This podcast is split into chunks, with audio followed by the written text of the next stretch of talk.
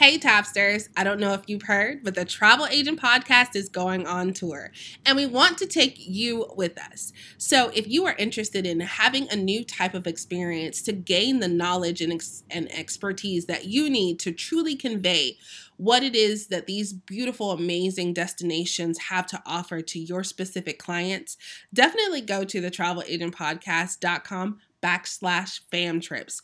We have one trip that's up and there are three more that are on its way. So if you are interested in Thailand or Egypt or South Africa or several other destinations, don't be afraid to let me know that that's where you want to go so that I can really curate this in a way that's most beneficial for you. We have an opportunity to truly impact the world and bring people to places and experiences that they've never even thought about. So if you are interested in doing that with me and really bringing amazing content to the interwebs and to your clients, uh, definitely go to the website and I look forward to traveling with you. Now let's get into the episode. Welcome to the Travel Agent Podcast. I'm your host, Aylin Blanco. I interview successful industry professionals and share my personal journey to becoming a travel agent. The show is for aspiring travel agents and travel professionals at every level. My mission is to uncover the universal keys to thrive in this business. Join me as I take a closer look into the life of a travel agent. Hello, and welcome to another episode of the Travel Agent Podcast the guests that we have been having on have been amazing and it's not going to stop. So I'm going to let him introduce himself. So my name is Atit. I am the president and owner of Indian Destination Wedding, along with a couple other brands that we'll talk about this uh, during this podcast. But uh, that is what we're going to be talking about today. Awesome. So the first question always is, how did you get started? Great question. So I've actually been, uh, you know, as you can tell by the name, uh, in Indian Destination Wedding, we do specialize in destination weddings with people of Indian descent, uh, pref- primarily in Mexico and the Caribbean. Now, I've actually been doing Indian de- Indian weddings since 1996. I started an entertainment company uh, back in 1996 called Planet DJ Productions that again specialized in weddings for Indians, uh, South Asians, uh, and a lot of fusion weddings. So that's been going for 25 years, still strong, still going and it is one of the largest entertainment companies in the DC, Maryland, Virginia area. So I decided to diversify and decided, hey, I already have the ears of my couples. You know, I'm, I'm taking care of their events. I'm providing DJ, sound, lighting, um, musicians, singers, dancers. So they're getting get married with us, but they're gonna have to go on a honeymoon at some point. So why not diversify? So I first started just by adding in the ability to uh, offer honeymoons. So I actually had a travel agent back then, and I decided to pitch the idea to him, and I joined him. He was my host company for the first four or five years of, of me being a travel agent. Uh, and I learned from him and learned from the company, was part of an agency, and started offering honeymoons. I quickly realized within the first year of becoming a travel agent on the side, I immediately got uh, six to 10 destination weddings in my first year. So I found out that that's really where the market is, and they people really appreciated my experience, my knowledge of weddings because I'm not just bringing the travel aspect. I'm bringing the aspect of production. I'm bringing the aspect of how entertainment will work, how flowers and decor will work, because I also have wedding planners on staff. So from that, I decided to uh, create Indian Destination Wedding. That's such a great story because I think so many people don't realize like you have a network right? Mm-hmm. And if you just kind of tap into the network that you already have, uh, magic can happen. And that's it sounds like that's what happened for you. Absolutely. So tell us, like in the very beginning, um, of starting the travel agency, what is something that you wish you would have known, uh, mm-hmm. that you know now that you wish you would have known uh, in the very beginning? Yeah, i I would probably say two things. One, as a joke, um, I thought it would be really easy to get started in the travel world by first pitching your idea or at least, you know, kind of marketing yourself to family and friends. I can count on my one hand how many family members have booked with me. Uh, I wish it'd be more, but it really it's not the reality, at least not in my culture. Uh, and I'm clearly Indian. So I decided to go the other route, and I didn't realize how important social media was. So social media, you know, I I own other companies. I have other companies. So I know how important a good website is, how good social media presence is, and how good uh, you know search engine optimization, SEO, and all that good analytics is. Um, what I didn't realize was I was creating a social media brand that was very corporate, had a lot of information, had a lot of uh, presence and content as it relates to my couples and the services, but people were looking for a personal touch. So one thing I learned from a lot of uh, social media people is you know, that I've been learning from Nikita Brown being one of them.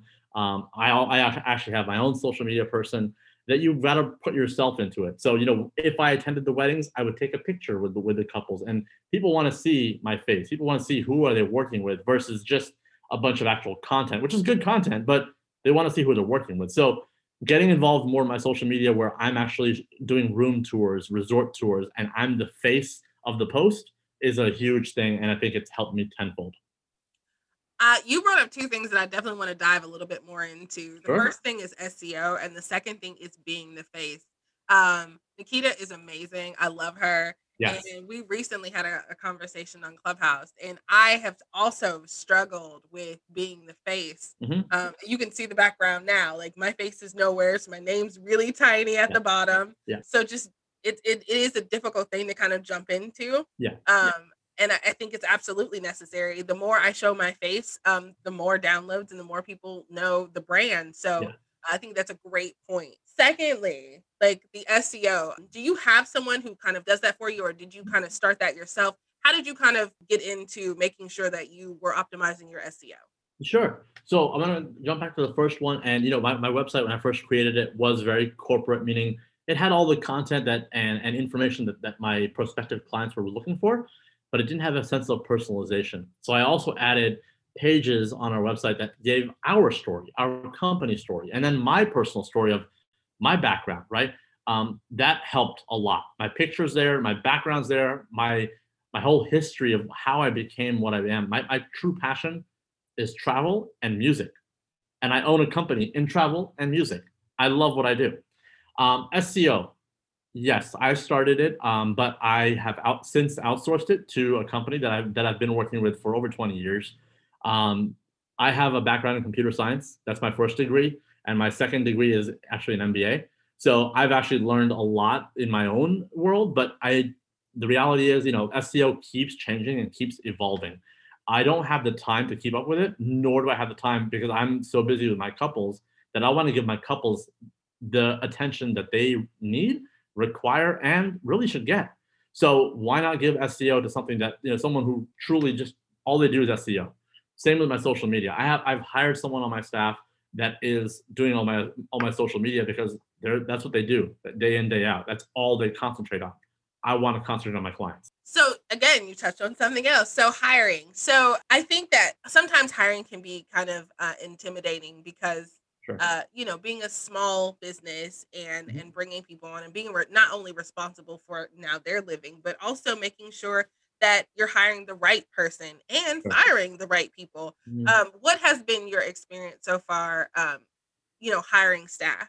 Sure. Uh, it's a great question. So, you know, before I, I, started my own companies, I was in the corporate world and in the federal world for a long time. I worked for companies like Lockheed Martin, Dell, um, DLT Solutions, really large IT firms. Um, and I was a manager. I was in management. I was a director. So I was. I'm used to hiring and firing people. Um, I don't like firing people, but it, it's a necessary evil. Um, even with Planet DJ Productions, when I started it back 25 years ago, it was two of us. Now I have 60 people working underneath me in just that one company. So it's grown, right? Now, of course, I've hired people, I've fired people, but we have a pretty good staff. I think you have to go through the process of interviewing a lot of people and you have to find out who's really who's truly serious who really wants to commit. That's the hardest part is there's times when you're going to hire somebody and they're going to be amazing and you're going to love them. You can't you can't live without them. And then three months later six months later one year later they've either moved on they want to they want to change what they want to do or they've moved from the area and you don't want that position to be virtual. So it's it, it, it's a, it's a process. It's really a process to find the right people. But luckily i've had people with me that have stuck by me but my web team Uh, they're actually in house, so they work for me. It's not like I, I don't outsource it; they work for me. Uh, they've been with me for God, ten years or so. Uh, social media, ten years. Uh, SEO is outsourced, but I've used the same company for about twenty years. So it's just finding the right people, and then all my agents and admin staff have been with me for a long time as well. So I'm gonna, and you know, how how do you how do you um, keep your staff happy? Because I think that's one of the things I've noticed is that a lot of people have a lot of turnover, or like you said, they'll stick with you for a couple months or even a year, and then they kind of move on. But since you've had such um, tenure with the staff that you've hired, what do you think the secret is?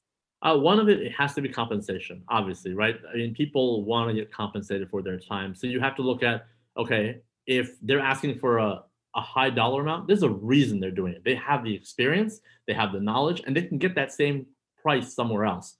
Then you have to look at the, the ratio is when you're paying them this much, how much time does that save you? And how much time is how much is that worth to you? So compensation is definitely huge. Keeping them motivated and interested in the job is second. If they're truly not in it for the passion of the job or for the job itself, it doesn't matter what you throw at them. You can throw them, you can throw a hundred thousand dollars at them, they're the wrong person. They have to have a passion for what they do. If they're just doing it for the dollar or or just doing it to be a job, they're the wrong person. And you should have been able to ask some questions in the beginning in the interview process where they should have been weeded out. So I try I have my interview process is really rigorous now, where in the beginning, you know, I was learning. So I hired people, they came on board, they did a couple of jobs and then they left. Now it's to the point where I've made my interview process multi rounds. It's rigorous. I go from you know 50 candidates down to 10, down to two, down to one. So it it does really you know kind of weed out the people who are just looking for that next dollar. I don't want that. I want someone who will truly give a customer focused kind of uh you know experience for my clients.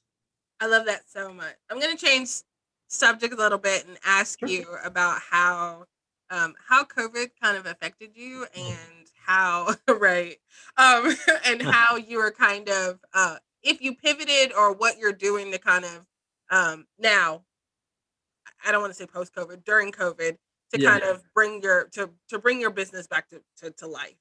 Yeah. So in in regards to the travel agency, yeah, COVID was detrimental. I, I think it, it kind of affected all of us, right? Anybody in the entertainment and hospitality industry was absolutely slaughtered. I mean, for lack of a better word, slaughtered. Uh, and both my companies happen to be in entertainment and in hospitality. So on the entertainment side, we pivoted a little differently, which isn't the topic of this conversation. In during COVID, uh, we didn't have anybody booked. I mean, our last wedding, uh, in terms of a group, was actually March of 2020, a week before they closed the borders. We did the last wedding in Mexico. Um, since then, we haven't had a wedding. It took one full year, and our next our next wedding was actually March of 2021. So one full year. Now, uh, you know, I've been in sales and management for a long time. That I know that you know, even with with travel, you're not going to have a consistent paycheck. So you know, we did ha- we did we do have peaks and valleys. So I did find a way to save and and work on that. And then I worked on things that you know I, I knew I wasn't going to be booking for six to nine months. I knew that was going to happen um, families full of doctors. They were updating me as things were going on. So I was enhancing my website. I was updating my website, updating SEO, updating social media, changing my algorithms, um, making business automation uh, decisions to make my life easier once we did come back. So while I wasn't able to fully pivot during COVID, uh, and even you know COVID is still around, but during 2020, I just increase and enhance my business experience to make it easier for my clients to get a hold of me, also to make make the whole automation process better. So but when business does come back, I'm ready. And you just touched every single every single thing that we were talking about um during COVID and and and how has those things helped you now? Like what like what is what what is your experience? Oh my now? god, it, it's made my life easy. Um, automation is your best friend. If you are tech savvy or you can get someone who is tech savvy to help you out my calendar has freed up i don't have to respond to a million emails i literally send the person a link as soon as they reach out to me and say hey great you want to get in touch with me for destination weddings and we would love to help you blah blah blah blah blah and then we send a link that link is directly tied to my con- uh, to my calendar and it can show them what days and times i'm available they pick their day and time as soon as they do that it automatically opens up a form with all the questions that I, I want answers to before they even sign up for that call. You know, simple things: name, number, email. When do they want to get married? Where do they want to get married? What's their budget like? What's their head count like? All this typical destination wedding stuff. So I'm already half prepared by the time the call happens.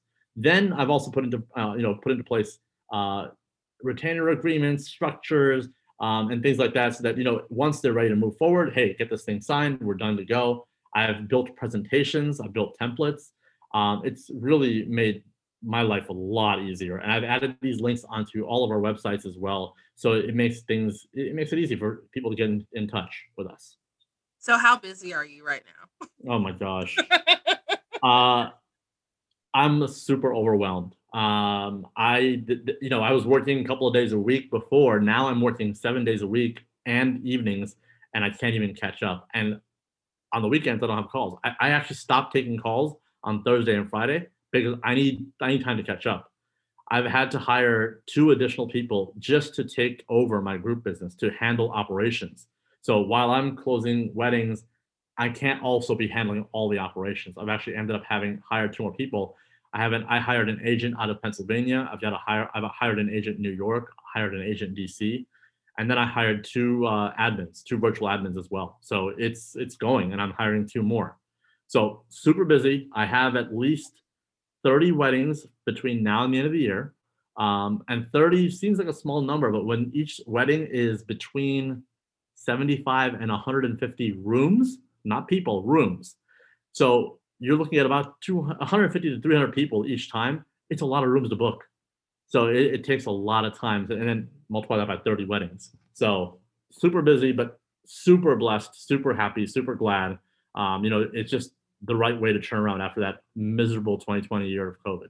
I am so excited for you. That sounds amazing to be able to to go from nothing, right? Yeah, literally, yeah. literally nothing to 30 yeah. weddings.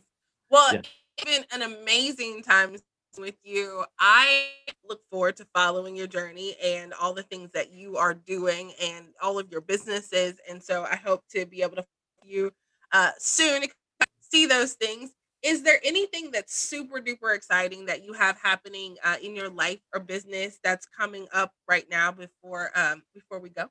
As an agent, take advantage of all the things that are given to you, right? Like we get access, to all these grand openings and events. Uh, so I do have some grand openings coming up. I, I, attended a grand opening in February for the new Planet Hollywood Cancun. You know, kudos to them, great resort. I'm at- attending a, a, grand opening in June for one of the Playa resorts uh, in, in, the Yucatan area. Can't wait to see that Playa del Carmen. So, you know, seeing properties is huge. I think uh, that's what, you know, that, that was my plan in 2020. I literally had plans. I had, I think, 15 international trips on the books for that one year, uh, at least once or twice a month to go visit resorts to see other other destinations.